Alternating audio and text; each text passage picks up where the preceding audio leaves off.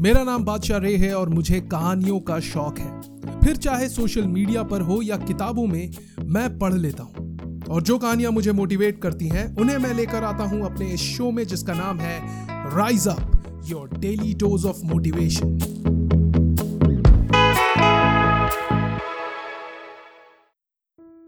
market आर्थिक मंदी के दौर से गुजर रहा था। एक बिजनेसमैन इस मंदी की मार को झेल रहा था।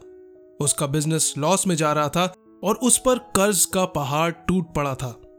सप्लायर्स पेमेंट की मांग कर रहे थे और एम्प्लॉयज़ अप्रेजल की।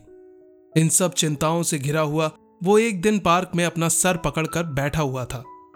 उसे समझ नहीं आ रहा था कि कैसे वो अपनी कंपनी को बैंक होने से बचाए। वो ये सब सोच ही रहा था कि अचानक एक बूढ़ा आदमी उसके सामने आकर खड़ा हो गया और बोला मुझे दिखाई दे रहा है कि तुम बहुत परेशान हो। क्या हुआ? सब ठीक है? पहले तो उस व्यापारी के समझ नहीं आया कि ये बूढ़ा कौन है और उसको क्यों इतना इंटरेस्ट है। व्यापारी ने सोचा कि क्या ही फ़र्क पड़ेगा अगर वो उस बूढ़े को अपनी परेशानी बता भी दे तो। फिर भी उसने विस्तार से अपनी सारी दिक्कतों के बारे में उस बुज़ुर्ग को बताया। व्यापारी की परेशानी सुनने के बाद उस बुज़ुर्ग ने कहा, घबराओ मत। मुझे लगता है मैं तुम्हारी मदद कर सकता हूँ। उसने व्यापारी से उसका नाम पूछा और अपने चेकबुक में से एक चेक काटकर उसे यह कहते हुए थमा दिया कि ये पैसे लो और ठीक एक साल बाद मुझे यहीं मिलना। तब तुम मुझे मेरे पैसे लौटा देना। इससे पहले कि व्यापारी के कुछ समझ में आता, वो बूढ़ा व्यक्ति मुड़ा और वहाँ से गायब हो गया। व्यापारी ने चेक देखा और वो चौंक गया। वो पचास करोड़ रुपए का चेक था और साइन थे जे आर डी टाटा के। व्यापारी का तो खुशी का ठिकाना ही नहीं रहा। उसने सोचा, इन पैसों से तो मेरे सारे फाइनेंशियल इश्यूज़ चुटकी में दूर हो जाएँगे। लेकिन ऑन अ सेकेंड थॉट उसने ये डिसाइड किया कि वो इस चेक को कैश नहीं करेगा, बल्कि उसे अपने लॉकर में सेफली रख देगा। ये पता होना कि उसके पास ज़रूरत भर के पैसे हैं व्यापारी के लिए पर्याप्त मोटिवेशन था अपनी कंपनी को बचाने के लिए। अब नए जोश और जुनून के साथ व्यापारी ने पहले से बेहतर डील साइन की। नए इन्वेस्टर्स के साथ फ्रूटफुल नेगोशिएशंस किए और चंद महीनों में ही उसने अपनी कंपनी के ऊपर चढ़ा सारा कर्ज उतार दिया और वापस प्रॉफिट में भी आ गया।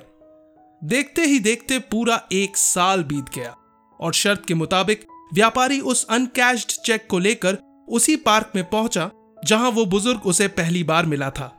वादे के मुताबिक वो बुज़ुर्ग वहाँ आए और व्यापारी उन्हें देखकर खुशी से फूला नहीं समाया। व्यापारी अपनी सक्सेस स्टोरी उस बुज़ुर्ग को सुनाने के लिए बेताब था। उसने अपनी जेब में हाथ डाला और जैसे ही वो चेक निकालकर बुज़ुर्ग को वापस देने जा रहा था, पीछे से एक आवाज़ आई, अरे, रुक जाओ! व्यापारी ने देखा कि एक महिला नर्स दूर से भागी चली आ रही है। वो नर्स उनके पास पहुँची और झट से बुज़ुर्ग का हाथ पकड़ लिया। हाँ, शुक्र है मैंने आपको पकड़ ही लिया नर्स बोली। आशा है इन बुज़ुर्ग ने आपको परेशान नहीं किया होगा। ये हमेशा ऐसा ही करते हैं। ओल्ड एज होम से भाग जाते हैं और लोगों से बोलते फिरते हैं कि मैं जेआरडी टाटा हूँ। ये कहकर नर्स उन बुज़ुर्ग को वहाँ से लेकर चली गई। द बिजनेसमैन वॉज़ स्टंड वो वहीं निशब्द होकर खड़ा रहा। वो बस यही सोच रहा था कि पूरे साल वो डील्स करता रहा बड़े बड़े कॉन्ट्रैक्ट साइन करता रहा। बस ये सोचकर कि उसके बैंक में पचास करोड़ रुपए हैं, जबकि वो चेक फर्जी था। अचानक से उसे रियलाइज़ हुआ कि भले ही वो चेक नकली था, वो बुज़ुर्ग नकली था, लेकिन उसकी सक्सेस तो असली थी, और वो उसे इसलिए मिली क्योंकि उसका सेल्फ कॉन्फिडेंस असली था। जज्बा असली था। तभी जो उसने चाहा, उसने हासिल किया।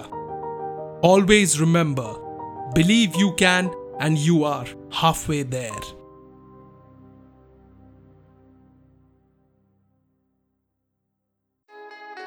so ये थी आज की कहानी मेरी जुबानी। अगर आपको ये एपिसोड पसंद आया तो प्लीज़ इस पॉडकास्ट को फॉलो करें, अपनी प्लेलिस्ट में ऐड कर लें एंड मोस्ट इंपॉर्टेंटली शेयर करें with your loved ones after all हम सभी को कभी ना कभी मोटिवेशन की ज़रूरत पड़ती है। अगर आपके पास कोई ऐसी कहानी है जो आप चाहते हैं कि मैं अपने शो पर सुनाऊं तो प्लीज़ मुझे मैसेज करें फेसबुक पर। मेरी फेसबुक आईडी है at the rate the official Badshah. T H E O F F I C I A L B A D S H A at the rate the official Badshah.